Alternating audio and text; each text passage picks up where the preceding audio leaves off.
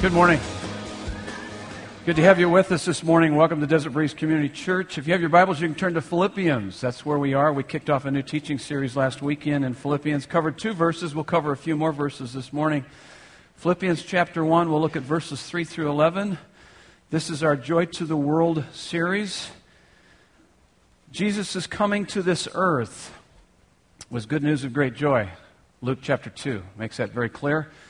The uh, angel speaking to the shepherds they said it's good news of great joy to the degree that we understand the good news and it goes from our head into our heart is to the degree that we will experience it as outrageous joy in our lives. Paul's letter to the church in Philippi teaches us how we can have this good news of great joy in every context of life, regardless of the people, things, and circumstances. The key verse for this uh, teaching series, actually for this book, is uh, Philippians 4 4. You guys know what that verse is? It says, Rejoice in the Lord always. And again, I say, Rejoice. Rejoice. And that's really the theme of this book rejoicing in the Lord, the joy of the Lord. And today we're looking at joy in loneliness. And what I find interesting, in spite of Facebook and Twitter and online discussion groups, emails, text messaging, and virtually everyone having a cell phone, uh, loneliness is a major problem in America today, and it's getting worse according to the latest sociological research. Isn't that interesting? In spite of all these different ways that we have of connecting, we're getting more and more lonely and we're less and less connected. And um, does that surprise anyone, or does that surprise you when I say that? It's uh, what's interesting about that. So, what I wanted to do here, instead of boring you with a bunch of statistics, I thought it would. Uh, I'd like to ask you a question. What, what genre of music best reflects this major American problem of loneliness? Country. Country music. And so I'm going to pick on all of you. There's about half of us like country. And you can still attend Desert Breeze if you like country. But uh, how many like country? Oh, oh, oh, more than half. Okay, I'm not going to tell you my jokes here. I've got to, actually, I don't want to get beat up. You know how country people are. But I have some interesting, uh, it goes along with this whole idea of loneliness and some crazy country song titles. All you got to do is look at the titles. You can see they're dealing with a whole lot of loneliness. and so here's some uh, country uh, music titles. This one, uh, I've got quite a number of them here. But uh, let me go through the list here. It, uh, I keep forgetting I forgot about you. I liked you better before I knew you so well. There's a good one. Uh, how can I miss you if you won't go away? I don't know whether to kill myself or to go bowling. That's, strange. Uh, I liked this one. This was a really a long title. It said, I just bought a car from a guy that stole my girl, but the car don't run, so I figure we got an even deal. That's messed up. I still miss you, baby, but my aim's getting better. That's good. Huh? You guys catch it? Do I need to read that one again? You can... Okay. I'm sure miserable, miserable without you. It's like having you here. And these are actually what, uh, country titles. That's why I'm not a country fan. Listen to these titles. I mean, good night. Okay, I was raised on country. My dad's sitting back there. He's a, he's a big country guy. And that's why I don't like country. No, I'm kidding. I'm kidding. I'm kidding. He's right back there. Sorry, Dad. Don't beat me up. Um, Let's see. I've got tears in my ears from lying on my back while I cry over you. If I can't be number one in your life, then number two on you.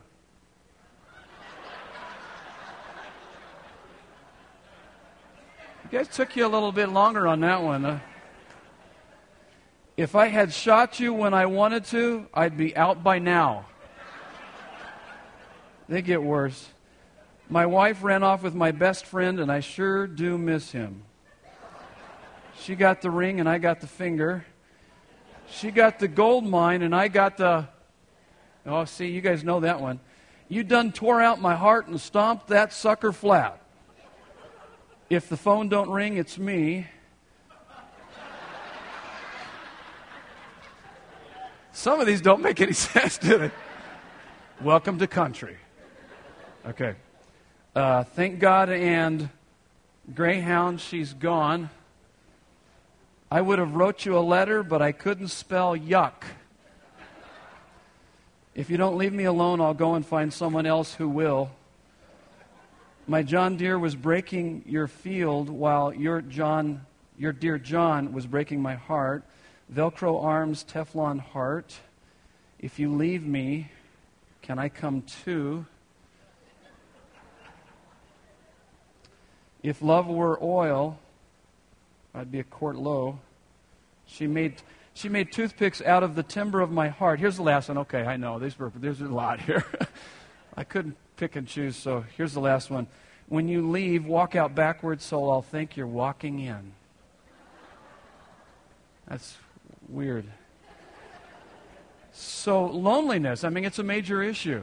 It's a major issue in our society. Take a look at your notes, part of the intro. Most relationships are built on proximity, closeness, and affinity, hobbies, interests. You have things in common with others, and still leave us lonely because they don't go deep enough. You can be in the same home, same small group, same church with people. You can even have things in common with them, but you've got to take the relationship much deeper than that. Otherwise, it will still leave you lonely because they, that, that relationship's got to go deeper. Paul's answer to loneliness is gospel partnership. Gospel partnership. That's, uh, that's actually gospel centered relationships or Christ centered relationships. And what's interesting about this study, as we've embarked upon this study last weekend, Paul had neither proximity or nor affinity with the church in Philippi, but he had gospel partnership with this group of people that he's writing to. Gospel partnership is a relationship where Jesus is at the center, which means we will treat each other as, as Jesus or as God has treated us. Now, my question for you, just before we pray and we dive into our text, how has God treated us? Well, it tells us in Romans 5 8. It's pretty profound. It says in Romans 5 8, while we were still sinners, but God demonstrates his love for us in this while we were still sinners, Christ died for us. You know how amazing that is? While you didn't want to have anything to do with God, He was pursuing you and loving you and reaching out to you. He died for us. The Savior was crushed for you. And if that's true while we were His enemies, what, what, how must He treat us now that we are His friends? Well, it tells us in Romans 8 31 and 32 if God is for us, who can be against us? He who did not spare his own son, but freely gave him up for us all, how will he not also, along with him, freely give us all things? If he took care of our worst problem, and he did that while we were his enemies, how does he relate to us as, as his friends? And so what happens is that that so gets a hold of your heart. Your heart is, is smitten by this beauty and the glory and the splendor of the Lord Jesus Christ. And then that overflows your life. And then you begin to treat people differently, even your enemies. You're able to love your enemies. That sounds, sounds outrageous, but, but it doesn't in light of the gospel of Jesus Christ. You begin to treat people differently, even people within your own family. Sometimes they are your enemies, your worst enemies. And, and that's why First John, the Apostle John says very clearly don't, don't say you love God when you hate your brother. He says that's, that's a contradiction. How can you say you know God, this God who, who died for us while we were his enemies, and yet you would, you would push off from someone or be hateful towards someone? He, what he's saying is that you're not living in the reality of the gospel of Jesus Christ. Um, so you can see as we talk about this loneliness, I mean, so much of it has to do with ourselves and, and really understanding the gospel and then how we respond to the people in our lives. And so we need a lot of help, don't we? I mean, if you were to look at your life Could you say that you treat people as Christ has treated you? Well, that would be certainly the mark of someone who's living in the reality of the gospel of Jesus Christ, and that's what God wants us to do. So let's pray that we can have an encounter with the Lord Jesus Christ this morning through His Word, and so that He can continue the process of changing our hearts. Let's pray. God, uh, we are delighted to be here today. We are amazed by the truth that Jesus, while we were sinners, while we were, didn't, didn't want to have anything to do with you, while we were your enemy, you, you were crushed you were bludgeoned for us. You loved us so much. And, and God, may that ravish our hearts. And may our hearts be filled with your love to the degree that as we respond to those within our lives, in our lives, within our circle of touch, even our enemies, that we would be able to, to respond with, with your love and your grace and your mercy. Lord, speak to us through your word. Help us to learn how to develop uh, this idea of gospel partnerships that you are at the center of our lives and of our relationships. We pray these things in Jesus' name, and everyone said, Amen. Let's talk about this. I'm going to give you six things as it relates to gospel partnership. Gospel partnership is these six things, and we're going to draw from this text. Let me read completely through the text, and then we'll go through and unpack it. Starting at verse 3, this is the Apostle Paul. He pins to the church in Philippi under the inspiration of the Holy Spirit. I thank my God in all my remembrance of you, always in every prayer of mine for you all for you all making my prayer with joy because of your partnership in the gospel from the first day until now. And i am sure of this that he who began a good work in you will bring it to completion at the day of Jesus Christ. It is right for me to feel this way about you all because I hold you in my heart, for you are, for you are all partakers with me of grace, both in my imprisonment and in the defense and confirmation of the gospel. For God is my witness, how I yearn for you all with the affection of Christ Jesus. And it is my prayer that your love may abound more and more with knowledge and all discernment, so that you may approve what is excellent and so be pure and blameless for the day of Christ, filled with the fruit of righteousness that comes through Jesus Christ to the glory and praise of God. This is the word of the Lord. Six things as it relates to gospel partnership. Here's the first one. Number one, gospel partnership is memory making. Notice in verse 3, he says, I want, I, I think, my God, every time I remember you. We talked about it. We alluded to it. We didn't read it. I encourage you to read it and go through your growing notes this last week. But the 16th chapter tells us how the Apostle Paul planted this church in Philippi. And you guys remember the story? Familiar with the story? pretty interesting. Certainly, they have memories that they could draw upon the dramatic events of God's intervention and God, the demonstration of God's power in their behalf in the starting of this, uh, this little church in this Roman colony. Uh, called Philippi. And it was quite interesting when he showed up there. They didn't have a synagogue. It required at least 10, uh, 10 Jews Jewish men actually to have a synagogue, and there wasn't enough. And so he went out to the place where typically people would gather for prayer, which was the riverside. He met a woman by the name of Lydia, and uh, she was a very wealthy woman, a number of other ladies there. And, uh, and Paul and his companions uh, preached the gospel to them. They were converted. Uh, Lydia invited them into their home as kind of a base. And each day when they would go out for prayer, uh, there was a demon possessed girl uh, that would kind of follow them and yelling out some pretty crazy things to them. And actually, it got on Paul's nerves. In fact, uh, let me read just a, a little bit of the text here, verse 16 of chapter 16. And we were going to the place of prayer. We were met by a slave girl who had a spirit of divination and brought her owners much gain by fortune telling. She followed Paul and us, crying out, These men are servants of the Most High God who proclaim to you the way of salvation. Very, probably very in a sardonic, sarcastic tone. Paul, having become greatly annoyed, turned and said to the Spirit, I command you in the name of Jesus Christ to come out of her. And it came out that very hour. But when her owners saw that their hope of gain was gone, they seized Paul and Silas, dragged them into the marketplace, and then it goes on. It tells about how they beat them. They beat them with sticks, and then they threw them into prison and put them in stocks. And we know that at about midnight, what was Paul and Silas doing? They were praising God. It was just, it's amazing where we get this whole idea uh, of joy. And you can see why he would pen this letter that's just filled up with joy. Here he's demonstrating this in the, in the worst possible scenario. They're celebrating God's goodness, even in the midst of that.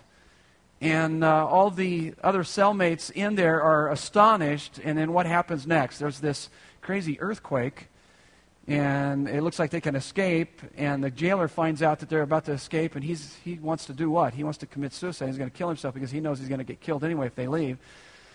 And Paul says, "Hey, don't do that." And then he falls at Paul's, you know, at his feet and says, "Hey, I want to know this God that you guys know." And so him and his whole home, his whole household comes to know Jesus. And that's the beginning of the church of Philippi. It's a phenomenal story. And so, certainly, when, when we talk about this idea of gospel partnership as memory making, I mean, they could recall the, the dramatic events that took place. He says, I thank my God every time I remember you. Probably going through his head some of the, the events of what took place. And, and that's what I have found as it relates to my own life. Some of my fondest memories are growing up in church. You know, going to Sunday school, church, the church potlucks, youth camp through the summer just a blast. I mean, I, I have some really fond memories. How many grew up in church and have fond memories growing up in church? Okay, yeah. Unbelievable. And, and when I look back over the history of Desert Breeze, let me just give you a quick run through of our history. Man, I have just unbelievable fond memories of what God has done. As I've, I've had that front row kind of seat to see the miraculous take place, truly. I'm not ashamed of the gospel, for it is the power of God for the salvation of everyone who believes. Man, have we seen a lot of people come to faith in Jesus Christ here. I mean, it's just, it is totally amazing. And uh, it's, a, it's a beautiful thing. Yeah, absolutely. Absolutely. And uh, we started in my home back in 1991, uh, on September 1991, and it was just 16 of us. And uh, it was three couples and our kids, and, and the Lord began to add to our number, almost kind of like weekly. And we grew to about 40 and we moved into the boys' club at 4730 West Grovers. And moved in there. That opened up, became available for us. And we actually launched the church. Really, our birth date is uh, 92, Easter 92. And so we, we moved into the boys' club and we grew while we were there. Grew to about 150 to 200. It was kind of an interesting, very unique environment. It was kind of stinky. You know, it was a club, boys' club, you know. And we had to go in and clean it up and uh, we kind of worked together. But I, what was kind of funny about it is that we grew in spite of how difficult it was and how what a kind of a harsh environment because it did kind of have an odor when people would walk in. We'd say, "Welcome to Desert Breeze," hey, and. Uh, and we'd try to put all the nice smelling stuff. It still didn't do much good. And then what was interesting is it didn't have a heater in the wintertime. And we, there, was a, there was a winter or two that we went through that you could actually, while I was preaching or teaching, you could see the breath of people out there, out in the audience. And then in the summertime, what was interesting also was that they had swamp coolers that didn't work. And swamp coolers are pathetic anyway, okay? But when they don't work, it's even worse. And you could, I could look out over the audience and there would be, you know, perspiration. I remember a newcomer coming one time. I'm standing there talking to them, and I could see the perspiration on their face, you know, just running down. I thought, oh, they're probably not going to stay. And they ended up staying. And what it was interesting how God just worked beyond that and touched people's lives because certainly the environment wasn't the most conducive, but there was a sense of, of community there. A sense of community that drew people. What we would do, too, is that after we would uh, do our worship time, is that we'd take a break for about 15, 20 minutes for coffee and bagels, and then for pick-up basketball games. It's really crazy, but there would be kids, and they would play, and then we'd say, okay, come back together. We're going we're gonna now study the Bible together. So it was a fun environment. We recognized that we probably couldn't grow beyond 200, and that, at that time, Dondi and I, we sat down and we felt like, hey, we need to make a move. I did a little investigating and some research, talked to other pastors. And they said, yeah, you probably need to get your own facility. And so we, we thought, okay, let's, let's do it. And, and it was unbelievable how much it was going to cost us. And so we, we decided to move into the Rose Garden Business Center. It was going to cost us 5000 a month for that, and we were barely going to even make that. And so Dondi and I sat down with our families, our wives, and said, hey, Uh, this is going to be tight. We really believe that God is in, in this. We really believe that. But, but if something happens, you know, we're going to all have to work and we'll probably lose everything we've got. And, uh, and we'll uh, probably all have to get extra jobs and whatever to pull this off. And so we get over there, and the first few weeks we started meeting in the Rose Garden Business Center.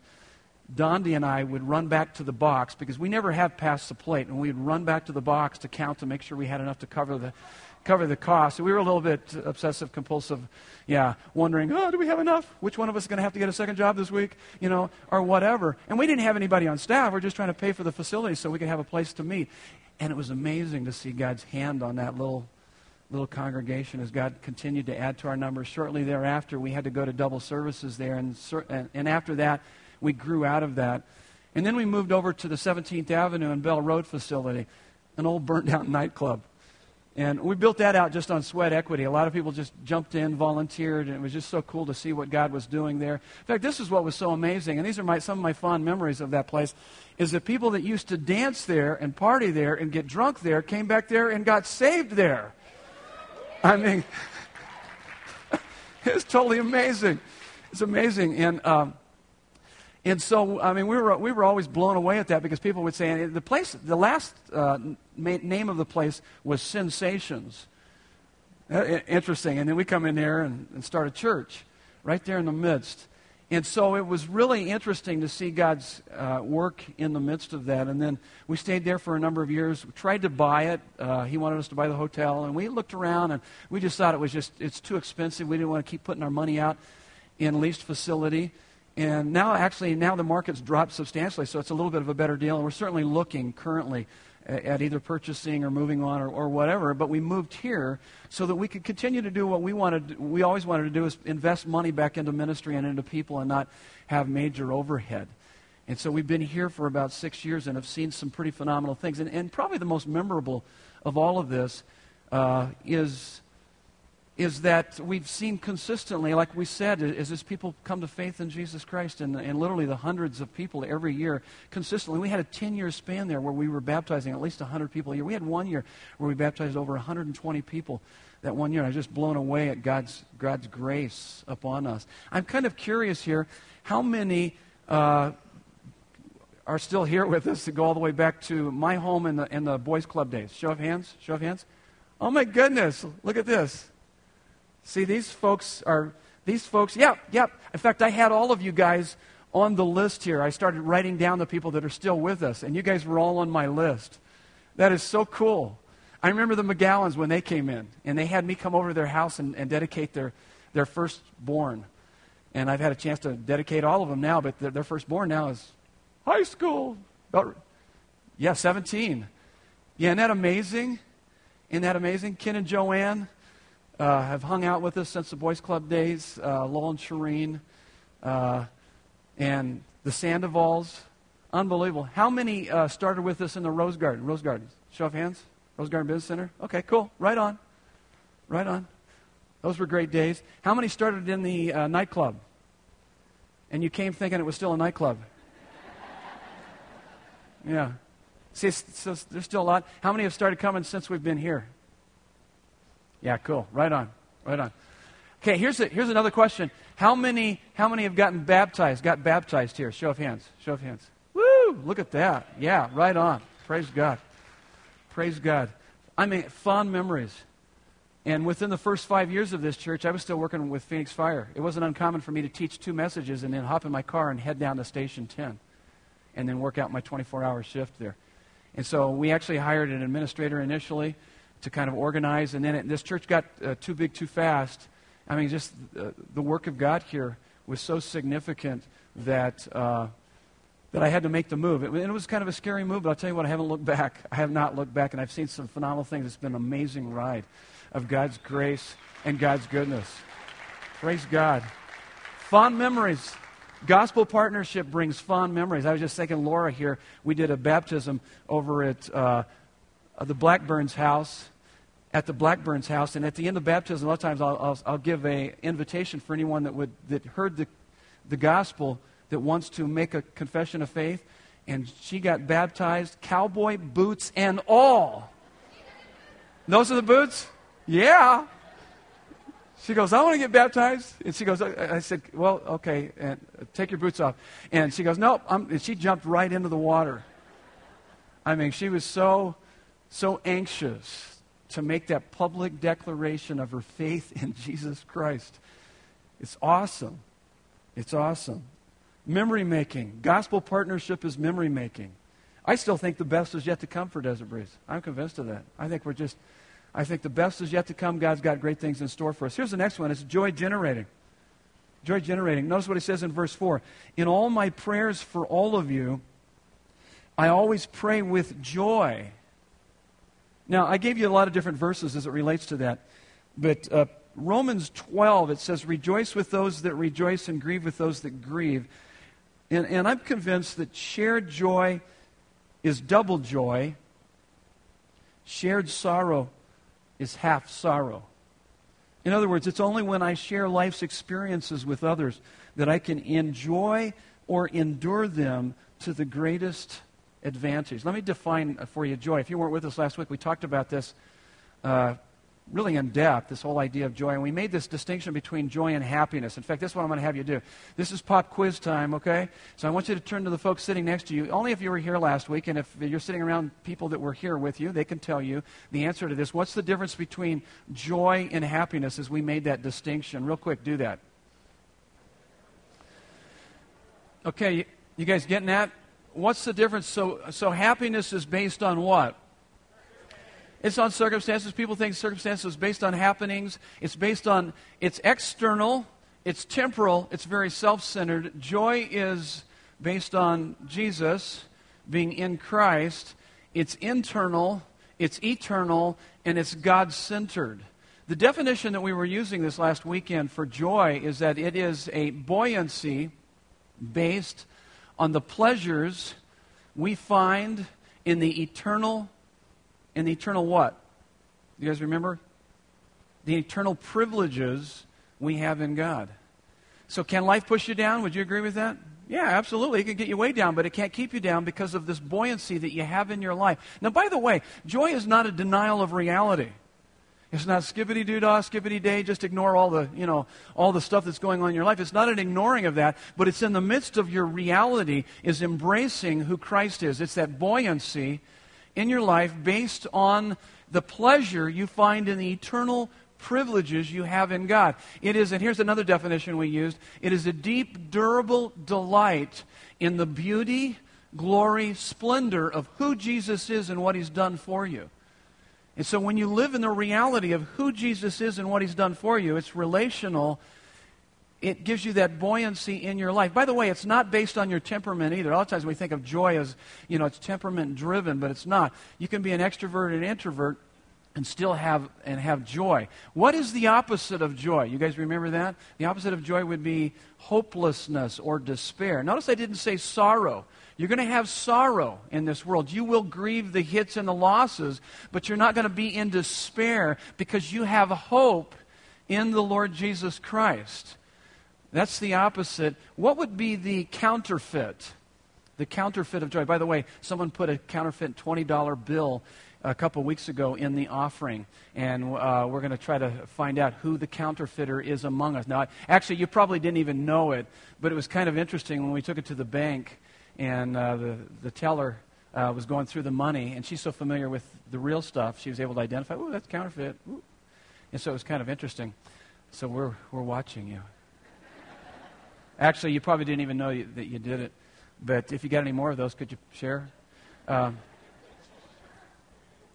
um, but but the more the more you are with uh, the real, the easier it is to identify the counterfeit. And the counterfeit for joy would be elation in the gifts as opposed to the gift giver.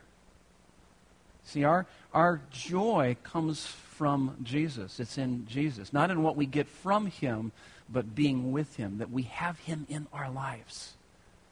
And, and, listen, regardless of what goes down in your life, isn't that true? That if you have Him and you understand the eternal privileges you have through Jesus Christ, that's pretty amazing. If God is for you, who can be against you? I mean, that's it. That's a fact.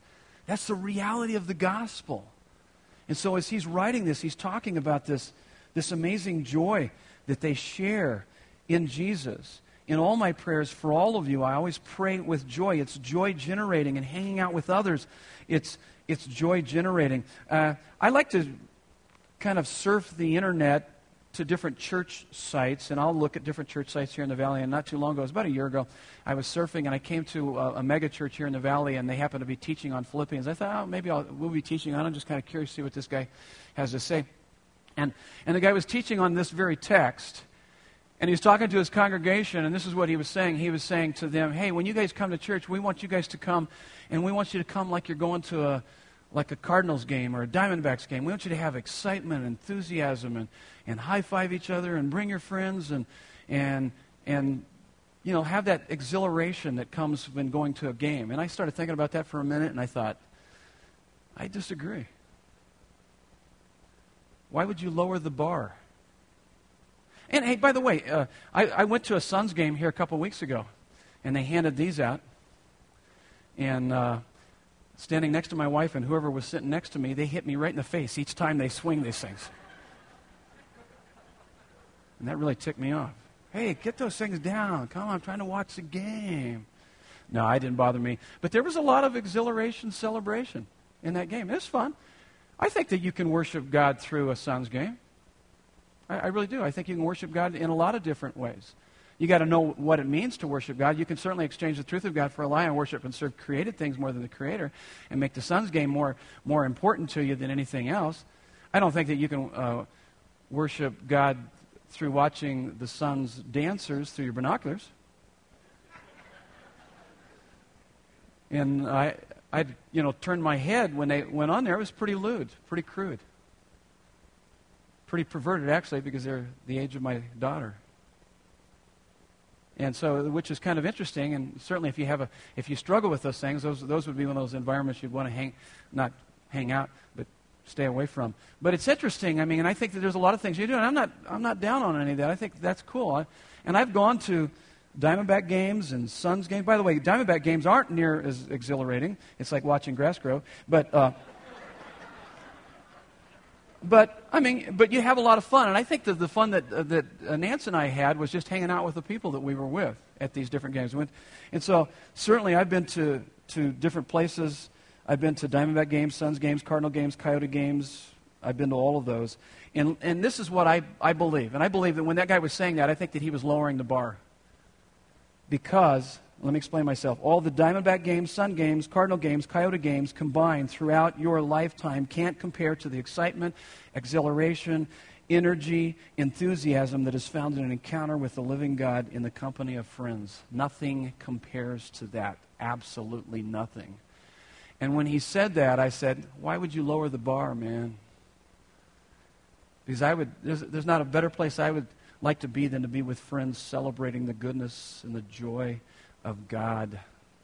There's nothing quite like that. And I was also thinking, too, all the wins of your favorite team, if you take your favorite team from now on and they win every game, if it's the Cardinals, good luck.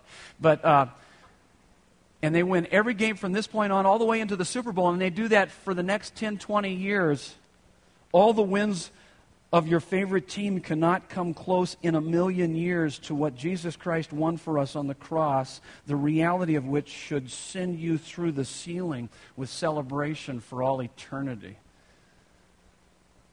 Do you understand what Jesus has done for you, and are you living in the reality of that? It's amazing. It is breathtaking. It is captivating. And. Uh, and all those things are fun. There's a, there's a lot of cool things out there to do. And we can we lose our focus a lot, but there is a joy. There is a deep, abiding joy, a deep, durable delight that's found in the beauty, the glory, the splendor of Jesus, in his person, who he is, and what he's done that ruins you for anything else. I like going to Suns. I like all that, but let, let me tell you something. It ain't nothing compared to knowing Jesus, walking with Him, and celebrating His goodness and hanging out with friends. It is. Gospel partnership is memory making, joy generating. It is also ministry multiplying. Look at what he says in verse 5. uh, because of your partnership in the gospel from the first day until now. That's where we get this idea of gospel partnership. Because of your partnership in the gospel from the first day until now. Philippians is a, uh, is a thank you letter written by Paul while he is in, uh, under house arrest. He's chained to a Praetorian guard 24 hours a day, seven days a week. He can't even go to the bathroom without a guard being right there, okay? So, I mean, really a, a, bad scenario here. And he's writing this thank you letter to the church in Philippi for their support. And he's known them, and he planted this church about 11 years previous to this. And so, look, let me read the verse again. Because of your partnership in the gospel from the first day until now. And so they have been supporting him and loving him. And we know the context of the book and the history here is that they sent this guy by the name of Epaphroditus with finances and resources to, to support Paul. And we also know, and we'll get a chance as we read through the book, is that Epaphroditus got really, really sick and almost died. And then when he got better, Paul penned this letter and gave it to Epaphroditus, and he's going back to the, the church there in Philippi just to kind of let them know everything's cool and Epaphroditus is better and, and all of that. But he's writing this letter, and it's a thank you note. It's a thank you letter of, of their, the support that they have provided him in ministry. And here's what's amazing, and we'll talk more about it. We're going to talk next week about uh, joy and suffering.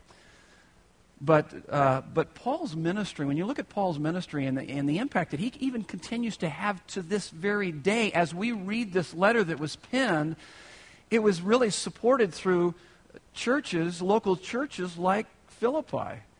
Paul wrote two thirds of the New Testament, and there was no way that he would have had that, that experience, that. Uh, that, that impact, if it hadn't been this uh, ministry multiplication that took place as a result of their, their supporting him and encouraging him and loving him.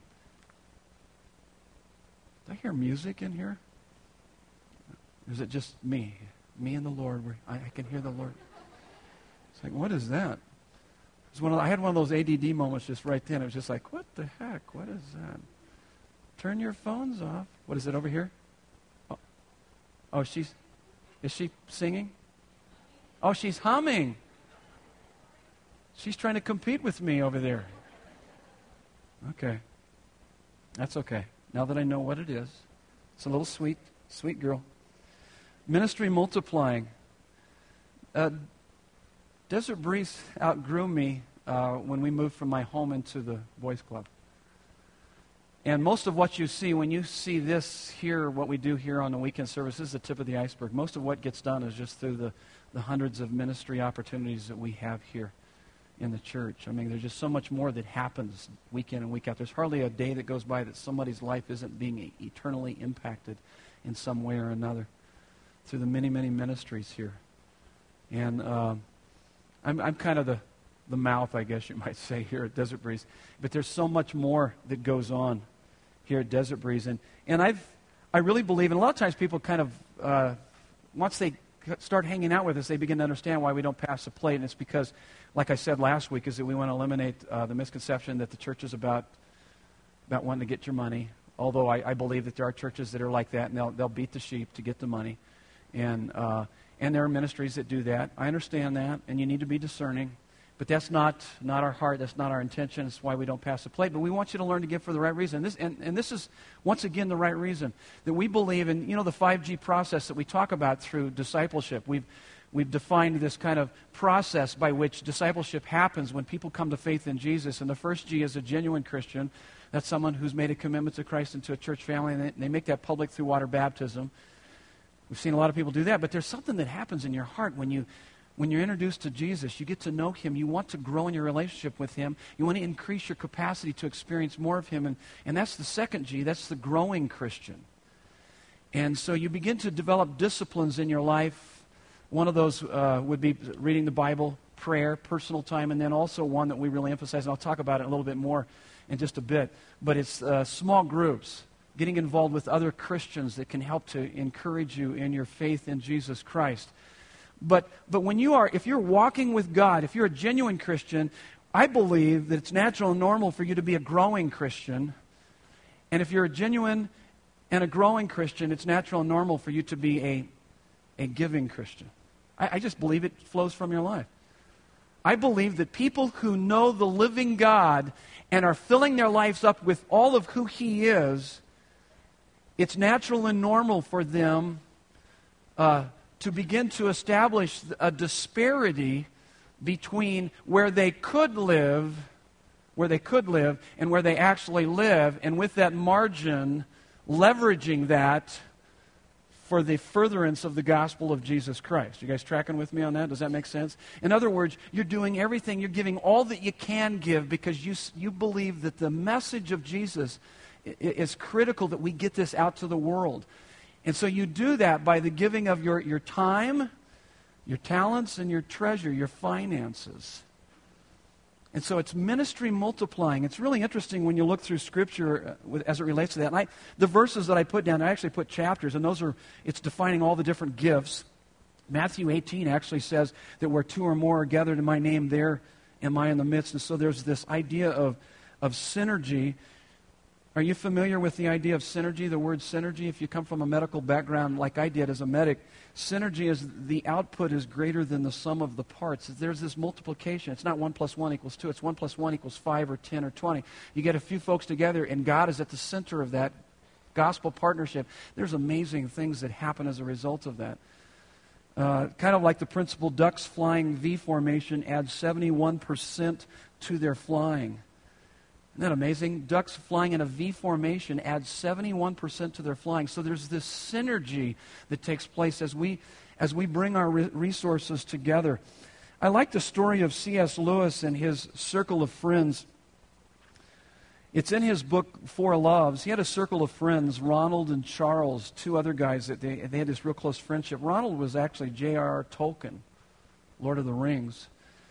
And. Uh, with Charles' death, C.S. Lewis thought he would have more of Ronald, kind of selfishly thinking, well, now I've got more of Ronald to myself and uh, I don't have to share him with, with Charles. But in reality, he got less of Ronald. And, and I quote, this is what C.S. Lewis said Now that Charles is dead, I shall never again see Ronald's reaction to a specifically Charles joke.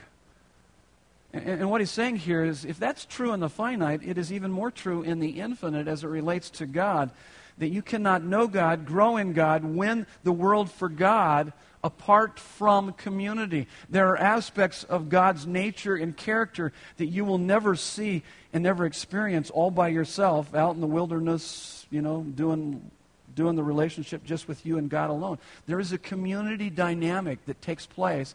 The Bible emphasizes this over and over again. It's called fellowship, and it's not just a luxury, it is a necessity for your spiritual, psychological well being. You need the body of Christ. You need the local church family. In fact, when you study throughout the New Testament, you see this idea, ecclesia, the church, is used some 110 times, and 92 times it's talking about a local church family like Desert Breeze.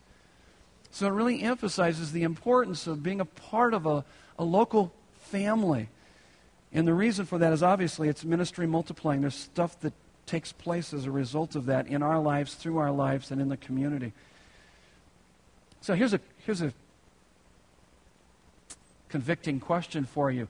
If everyone gave to Desert Breeze as you give of your time, talent, and treasure, where would we be as a church? Would we have to lock the doors? I'm not saying that as trying to guilt you into giving. It's not, it's not fear, pride, motivation. Don't go there. Where are you in your walk with God? Because if you're healthy, if you're healthy and you're putting your heart under the fountain of His love regularly and filling up, it'll be natural and normal for you to be, begin to look at ways that you can leverage the resources that He's given you to benefit the kingdom of God. That's just normal. So what you have to do is you got to get back to are you, are you truly a Christian, genuine? Are you growing?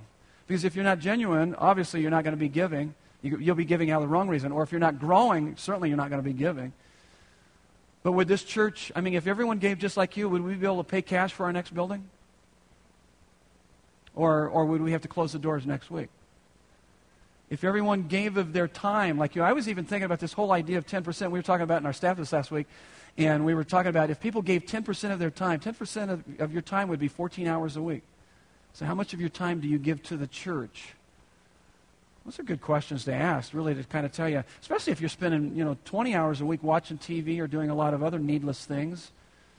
I'm not against TV watching or any things, but when that becomes a higher priority than the things of God, obviously, I mean, you just look at your heart. You can see where your values are, regardless of what you say, that you love God with all your heart, soul, mind, and strength. That's easily, easily said. That's a said faith, but it's not a real faith. faith. You're a practical atheist, is what you are, to be quite honest with you until that really gets deep down into your heart. And so he's talking to these people who have supported him from the first day until now. They were consistent. They were diligent. They did it in a, in a really a joyful kind of a way. They sent this Epaphroditus to be there with him while he was in prison and to support him. And so we know that gospel partnership is memory making, joy generating, ministry multiplying, and then it's also confidence creating. Now we're going to dive a little bit deeper into this Notice what he says here in verse 6, and this is a great memory verse. How many have ever memorized verse 6 where it says, Being confident of this, that he who began a good work in you will carry it on to completion until the day of Christ Jesus? Anybody? That's a great verse. I mean, sometimes I get really frustrated, like, am I going to ever change? I am so jacked up. What in the world? God, did you kind of forget about me?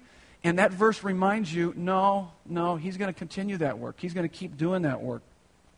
And that's what Paul, he was so involved in their lives. He knew them, and he's saying, Hey, I see what God's doing.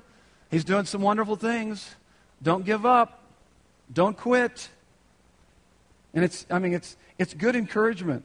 In fact, I gave you some cross references here.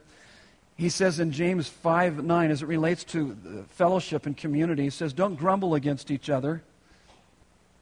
James 5 9. And then he also says in Romans 12 3 through 8, it says, Confirm gifts in one another and then in uh, Romans 12:10 it says honor one another. Now, as you guys know, and I already kind of mentioned it, I alluded to it. So genuine that's G1, G2 is is growing, and there's a few statements that we say around here. Let's just see if you can complete these sentences as I say these statements. Uh, life change happens best in in small groups. Yeah. This is the catalyst for life change. This will get you started. But if you really want to change, you need to be plugged into a small group. You need to be across the table with a few friends who love you and support you and can ask you hard questions. Otherwise, you will not grow. Here's another statement. Uh, at Desert Breeze, Desert Breeze is a place where strangers become friends and friends become codependent.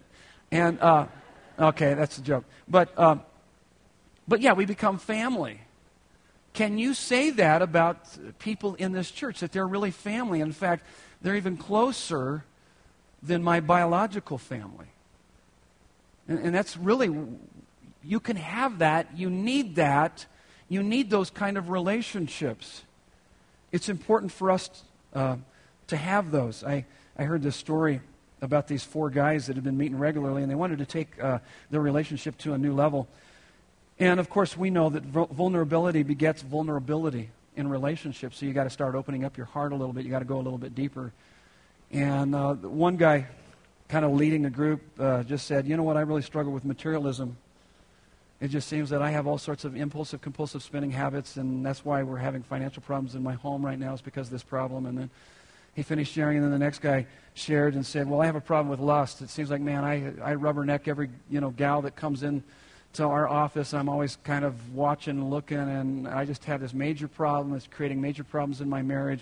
Third guy said, "Well, I struggle with uh, I struggle with anger, and it doesn't take me much, man. It seems to build up, and then I just blow up, and then I do some pretty crazy things, and and uh, man, I need to get over that." And then the the fourth guy, it was his turn, and it was kind of quiet, and they were all looking at him, waiting for him to respond, and and finally he did respond, and he said, "I struggle with gossip, and I can hardly wait to get out of here to tell everybody." what I just heard. And so I understand that when we get in those settings, that's the exact reason why you, oftentimes we don't want to share with others, is because we're so like, uh, is this a safe place? And yeah, you need to have a safe place. There needs to be confidentiality. There's no doubt about it. But let me tell you something. I, I share quite regularly. Would you guys agree that I'm pretty, pretty transparent? I unrobe regularly. I probably shouldn't say that. I don't unrobe regularly. I don't do that. But uh, I'm very transparent, and I think sometimes it, it makes people feel a little uncomfortable. And yeah, I've had people use that against me. Some of the things and the honesty. But here's the thing, and let me read to you a couple uh, quotes from John Ortberg's book. Everyone is normal until you get to know them. Listen to what he says. You can only be loved to the extent that you are known. That's a, that's a profound statement. In other words, people can't really love you if all you're doing is wearing a mask. They're loving your mask, and deep down inside your heart, you know that it's not you. And if you're constantly kind of putting up a pretense all the time, that's why we are so lonely oftentimes. You can only be loved to the degree you're known. Only as you open up your heart and you share what's going on deep inside of you can you be known and loved to that degree. People can't touch that deep part in you if you don't take the mask off and open up. Here's another thing that he said. The irony of mask is that although we wear them to make other people think well of us, they are drawn to us only when we take them off. And then and here's, here's the basis of my authenticity, transparency. At least I try to. I'm, I'm not always completely honest and still working on it in my own life and the pretense that I struggle with in my own life. But this is, this is the basis of being more transparent in my own life and in my groups. I'm, I'm in four different groups. So if, if you wonder if we as pastors and leaders do groups, we do. I'm, I'm in four different groups that I'm a part of. One's just a group of two guys, just me and the other guy that I get together with regularly. I get together with the pastors here. We do a group, then we do a staff group, and then, of course, with the elders, that's a group of support and accountability here. And so there's, if I want to be loved at that deeper level, there's got to be that openness and honesty. But here's the basis of, of, of that is, this is what Ortberg says, since we have the assurance of God's love no matter what, we can do a very bold thing. We don't have to pretend to be more radiant than we really are. We can live authentic lives. Because our identity is not based on what the peasants say around us. It's because of what the king has once and for all said about us and his love for us. And it gives us the confidence and the courage so that we can be open and honest with one another. If you're more concerned about what others think of you than what God thinks of you, then you won't be authentic. And uh, and so there's this confidence creating. So, my question for you do you have a few folks in your life? And, and, and, you need to be doing this, obviously, in your marriage relationship. But, but you have people in your life that come alongside of you. And as I put on my notes, that they can they identify that fruit, gifts, and sacrifices are to be confirmed and affirmed in community. In other words, someone can come alongside of you and say, Hey, man, I can see that you're really changing in this area of your life. You used to get really stressed out, and now I see a, really the peace of God in your life. And of course, you know, when my wife has said that to me, or others have said that to me, in my groups, it's always like, yeah, really? Do you? I was wondering if I was even making any progress at all. See, that's what Paul is saying. He's, he's basically saying in this verse, he's saying, being confident of this, that he who began a good work in you, he, he knows their life. He's, he's saying, hey, I can see God's hand in your life. How about this? Not just fruit, but gifts. Hey, I can see this. I'm preaching today because years ago I had people in a small group say, hey, you know what? You do pretty good at that. You're a pretty good teacher. You know how to study the Bible. That was from the affirmation and confirmation of people within that group. Do you have people that come alongside of you and, and, and speak those kind of things to you? You need that. You desperately need that. Are you close enough to people where they can affirm and confirm the gifts, the fruit in your lives, and the sacrifices that you make? So, gospel partnership it's memory making, joy generating, ministry multiplying, confidence creating, builds confidence into us, and then it's affection, affection arousing. Look at verses 7 through 8. It says, It is right for me to feel this way about all you all, about all of you, since I have you in my heart. For whether I am in chains or defending and confirming the gospel, all of you share in God's grace with me. God can testify how I long for all of you with the affection of Christ Jesus. Isn't that a sweet uh, phrase there? The affection of Christ Jesus. That's an awesome phrase. The affection of Christ Jesus. Throughout Scripture, it talks about in, in Romans 16 16, it says, Greet one another with a holy kiss. You guys familiar with that? Greet each other with a holy kiss. And if you're charismatic, it's okay to use tongues. I had to say that. It was bad, wasn't it?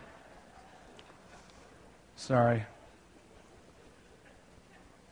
Um, I was, I just, sorry.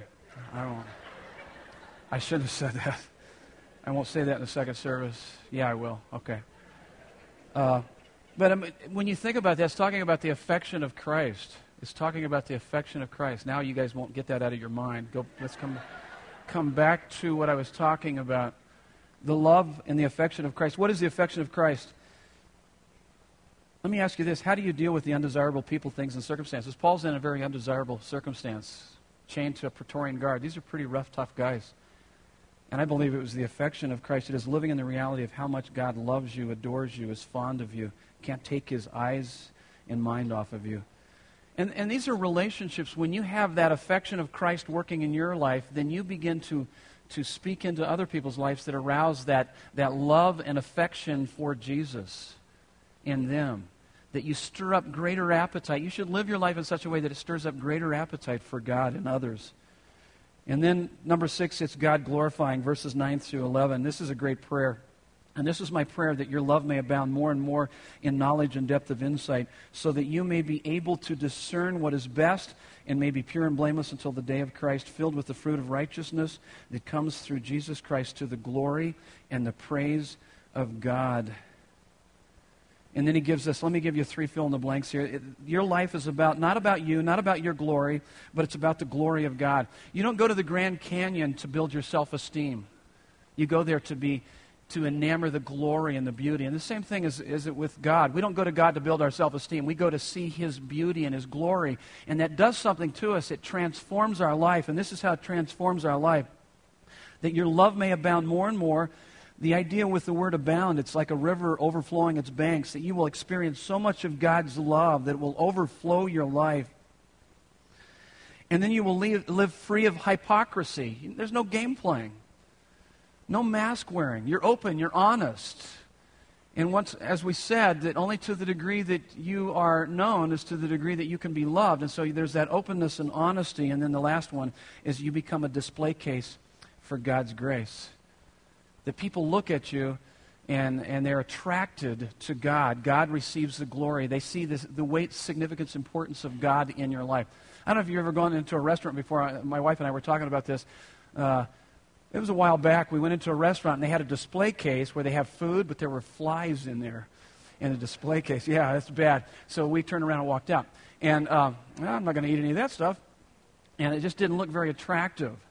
And God wants, to, wants us to live our lives in community in such a way that it would stir up greater appetite for God and the people that see us and how we, how we interact. A couple last uh, quotes here is that the church is to be a model of what the future society under Christ will look like. And we're talking about the second coming of Jesus Christ, the new heavens and the new earth.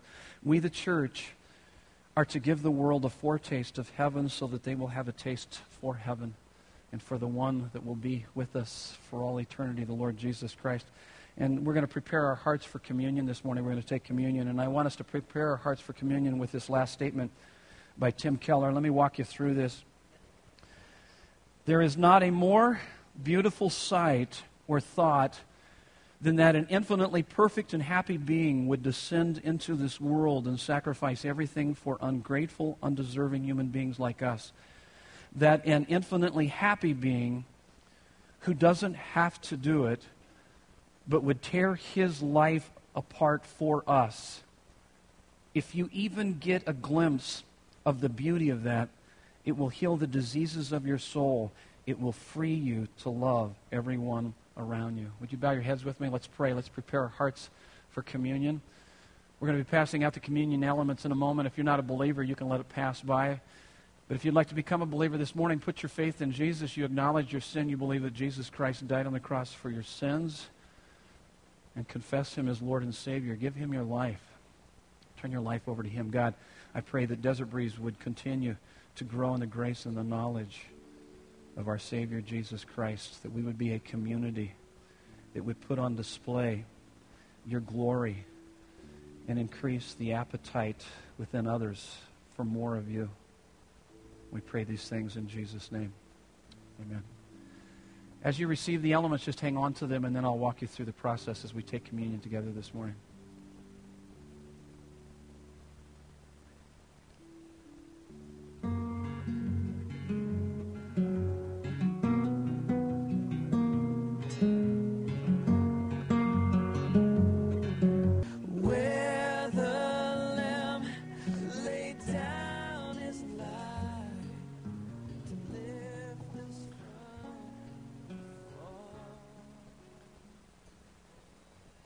More and more that uh, the less that I, I and you need friends, the less we're like God.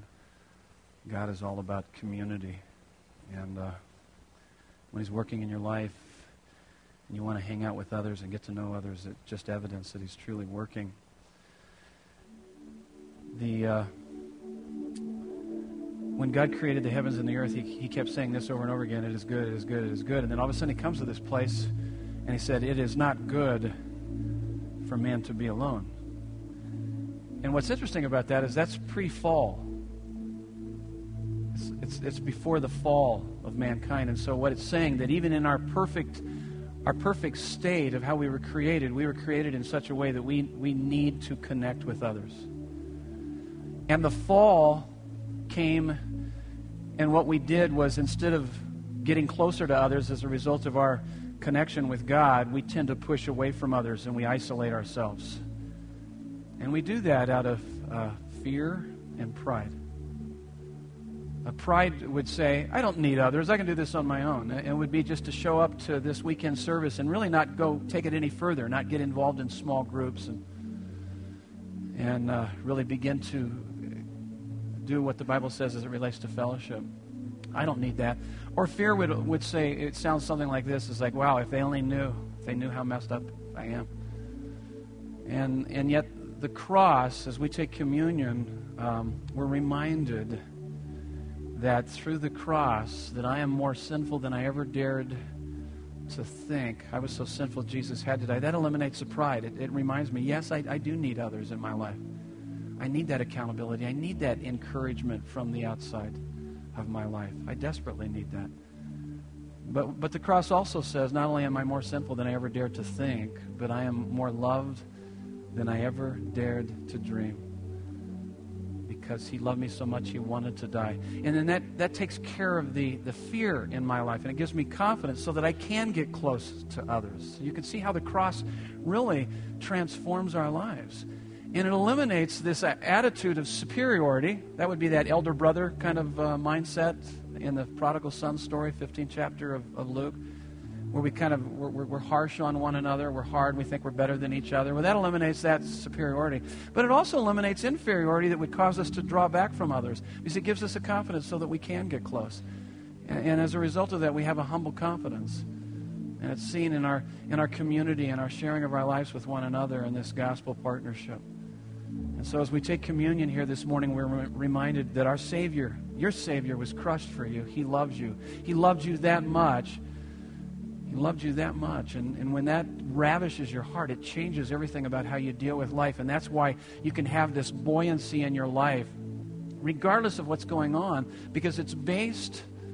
It's based on the pleasure you find in the eternal privileges you have in God, this deep, durable delight in the beauty and splendor of who Jesus is and what he's done that ruins you for anything else. So let's take the bread together today in remembrance of him.